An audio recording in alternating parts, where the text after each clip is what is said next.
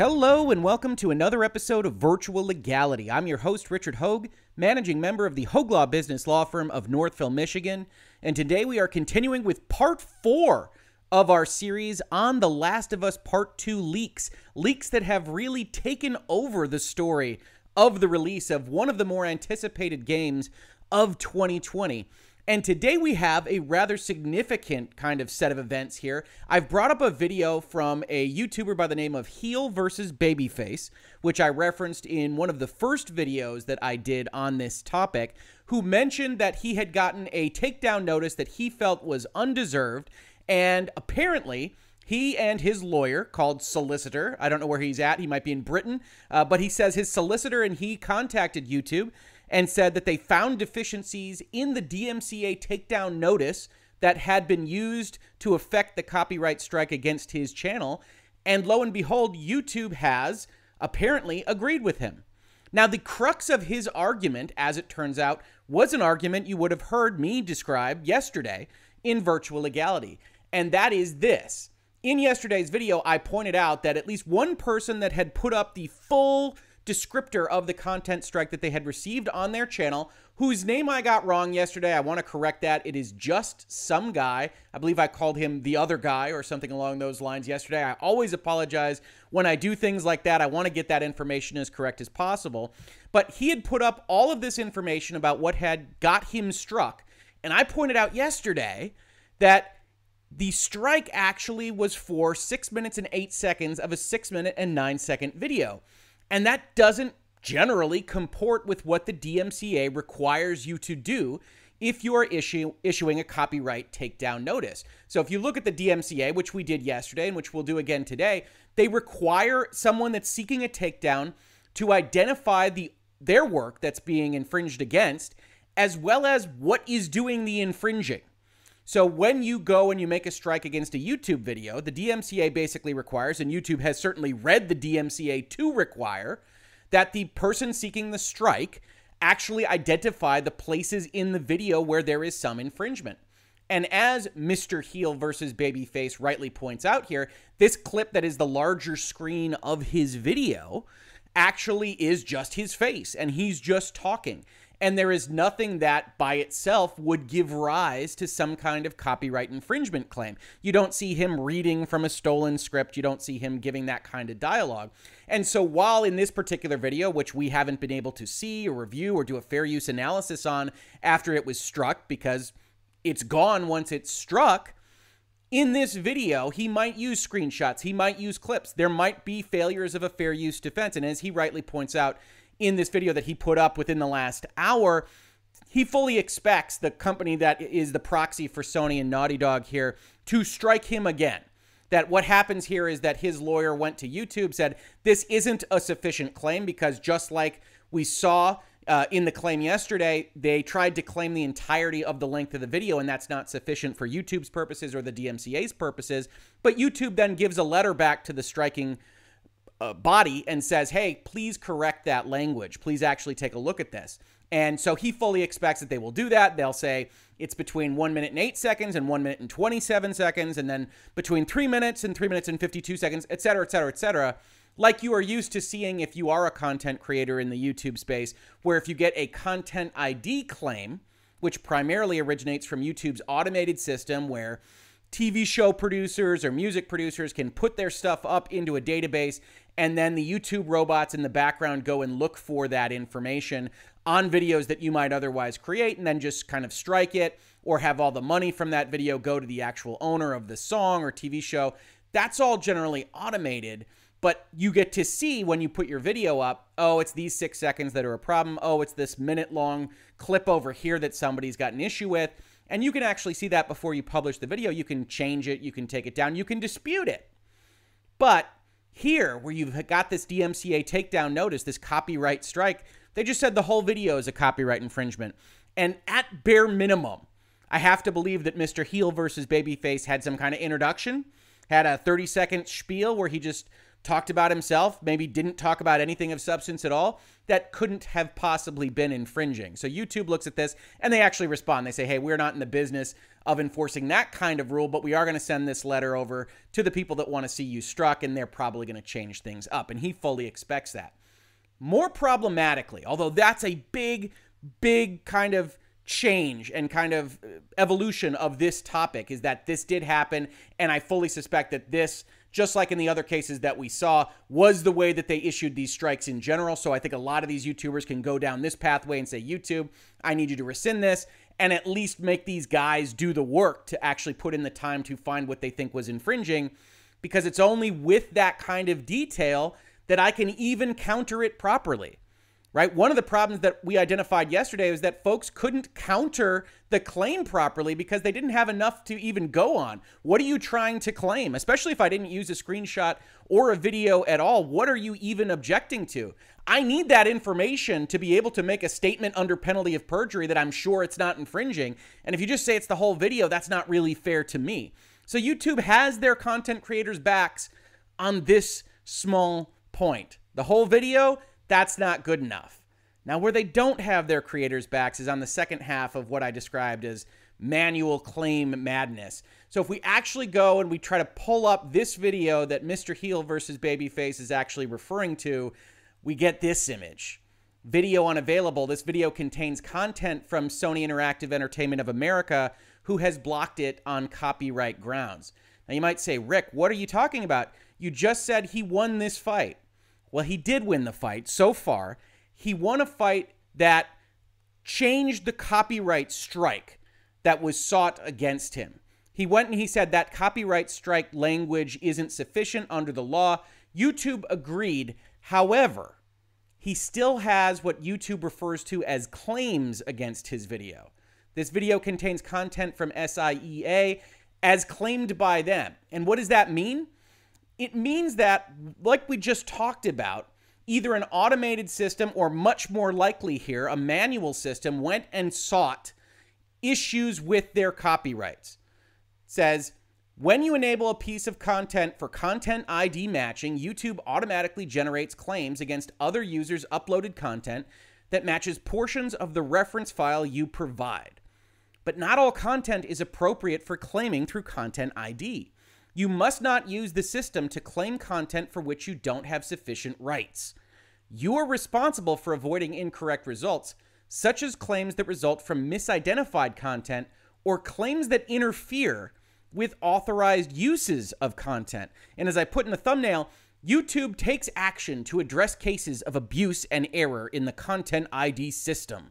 This includes disabling specific reference files or segments of reference files and releasing all associated claims, requiring manual review for certain categories of references, disabling content I D, or even terminating your YouTube partnership. Now, none of that is going to happen to Sony, but I did want to highlight the fact that YouTube at least tries to rattle the saber a little bit and suggest that, hey, they might just come down on someone that is abusing this whole content I D system. Now, as I said, we don't know what was in Mister Heel versus Babyface's video. So he might have used screenshots. He might have used videos. I am and continue to be more interested in the very clear cases of folks that are just talking about the leaks, including the actual facts of narrative circumstances that occur during those leaks. I've seen that on the internet a little bit that people don't quite understand. I'm not saying that the conversation has to be limited only to the existence of the fact that leaks occurred. I am saying that the underlying facts related to the narrative that was created in general, absent some other confounding factor that could get you in trouble with the law, should be permitted. That the fair use kind of concept doesn't even have to apply because copyright doesn't apply to the baseline facts of the narrative. Now, you start getting into paraphrasing of dialogue, you start getting into screenshots and clips and things along those lines. Then you find yourself in a space where you would be infringing if fair use didn't apply, and you have a harder fight. It's not a fight that I think you are necessarily going to lose. It would depend on the facts and circumstances of what you personally did in your video, what Heel versus Babyface did, what some of the various other YouTubers did, and that's going to be different among all of them. But if you didn't use any of that content at all and you didn't just start paraphrasing dialogue that you saw, This shouldn't even be a fight. And that's where things get really interesting, because YouTube makes clear that only certain things are even qualifying for content I D. You have to have the exclusive right to these things. You have to be able to give distinct references to what these things actually are. You have to be able to individually refer to each piece of intellectual property. For something like a screenshot that was leaked, you would have had to upload all of that and identify the specific screenshot. We go back to what we looked at yesterday, and we see that all that it said was content used The Last of Us Part two. That might not be good enough in and of itself for content I D. Now, I know, having seen some of these claims on my own channel, that YouTube generally lets you just get away with saying the overall broad title of what you're talking about. So YouTube's probably not going to have an issue with The Last of Us Part two as just the name, but at least in the way that they've written the rules, it suggests that you should actually have to say that it's this specific photo that you're being infringed again. It's not the game. Obviously, discussion doesn't infringe on the game itself. Uh, the videos might. The videos infringe on the video components of that game. But here it says everything that you list should be broken up into individual components, songs, or videos. So The Last of Us Part two doesn't really answer that question. And so I would say, hey, even if you're using content I D, if it's that broad, it may be a problem. But the real problem is this, and it's a little bit unclear. So we have to kind of take it with a grain of salt, as we've done in Virtual Legality throughout this whole process. But it would appear that in order to get any of the discussions claimed, and because the copyright strikes kind of come in over the claims, it's a little bit unclear who got claims and who got strikes in addition to claims and who just got strikes, et cetera, et cetera.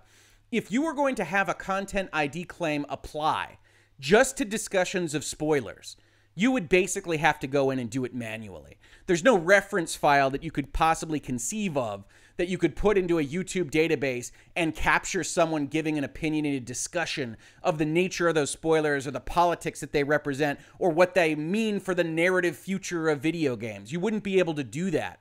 So you actually have to go in, and if you're going to make a copyright claim, you would have to do it manually. And here's what YouTube says about the manual process. It says if you get a manual claim, that means a copyright owner identified that their copyrighted content has been used without their permission and used the manual claiming tool to claim your video. A manual claim is different from an automated content I D claim, which is generated when a video uploaded to YouTube is scanned against a database of files that have been submitted to us by content owners, and the system finds a match between the audio or, or visual reference files and the video. The manual claiming tool lets select copyright owners, select, who have demonstrated an advanced working knowledge of YouTube's content I D matching system to manually make claims on their content in uploaded videos not otherwise made by the content I D matching system. Copyright owners can't use manual claiming for any other purpose. Now, note what all that means together. First, it means if there are manual claims that have come into play as part of this whole controversy, it means that someone actually manually is going and looking for discussion items of these topics and suggesting to YouTube that they would otherwise violate their content I D system if they had reference materials in the database. Copyright owners can't use manual claiming for any other purpose. It is just designed to be content I D under a human thumb. So everything that applies to content I D, the fact that it has to be exclusive, that you have to individually reference, all these other things, including the implicit notion that it shouldn't just apply to discussions of your materials, has to apply to the manual system. And that's why, as they say, all new manual claims will require copyright owners to provide timestamps to indicate exactly where their copyrighted content appears in videos they claim. And we've updated our editing tools to make it easier to automatically release that claim, and certainly to allow their content creators to, to trim out the things that would otherwise be problematic. But if someone has been going through and doing manual claims, then we have a much more kind of active issue. A copyright strike is bad enough uh, in itself, but you actually have someone trying to comply with the D M C A, making these certifications, which we've already shown to be potentially problematic given the context in which they've occurred, but at least you could be talking about fair use. Here with a manual claim about a discussion item, if that is in fact what has happened, you get into a situation where people can just strike things because YouTube believes they have an advanced working knowledge of YouTube's content I D. And that's completely separate from the D M C A. Because what happens when you dispute one of these things? After you submit your dispute, the copyright owner has thirty days to respond.